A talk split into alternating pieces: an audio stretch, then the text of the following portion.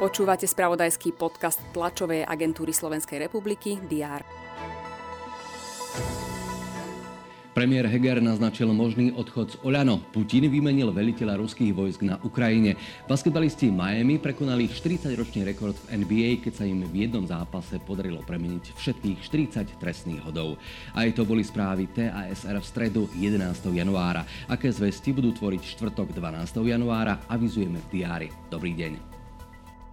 Kancelária Európskeho parlamentu v Bratislave ponúkne nový špeciálny prieskum zameraný na situáciu 18 mesiacov pred voľbami do EP.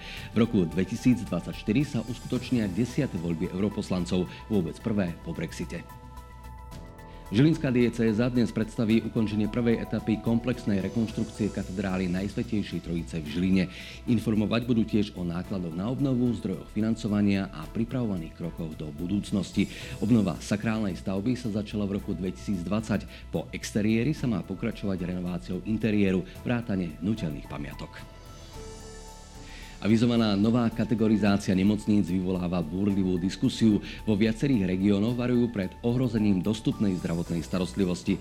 Na toto riziko v okrese Brezno chcú pozorniť zástupcovia okresného mesta a bansko kraja.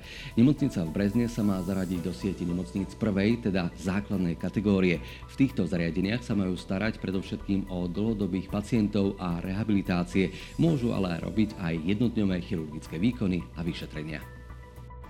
Slovenská biatlonistka Pavlína Bátovská Fialková môže na dnešných pretekoch Svetového pohára v nemeckom Rupoldingu prekonať dotrajšie sezónne maximum, ktorým je minulotýžňové štvrté miesto v slovenskej pokľuke. O jubilejné 10. umiestnenie medzi najlepšou trojicou sa bude snažiť vo vytrvalostných pretekoch na 15 kilometrov.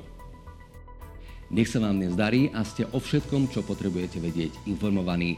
So správami TASR to bude tak aj dnes. Sledujte preto weby teraz.sk a TASR TV.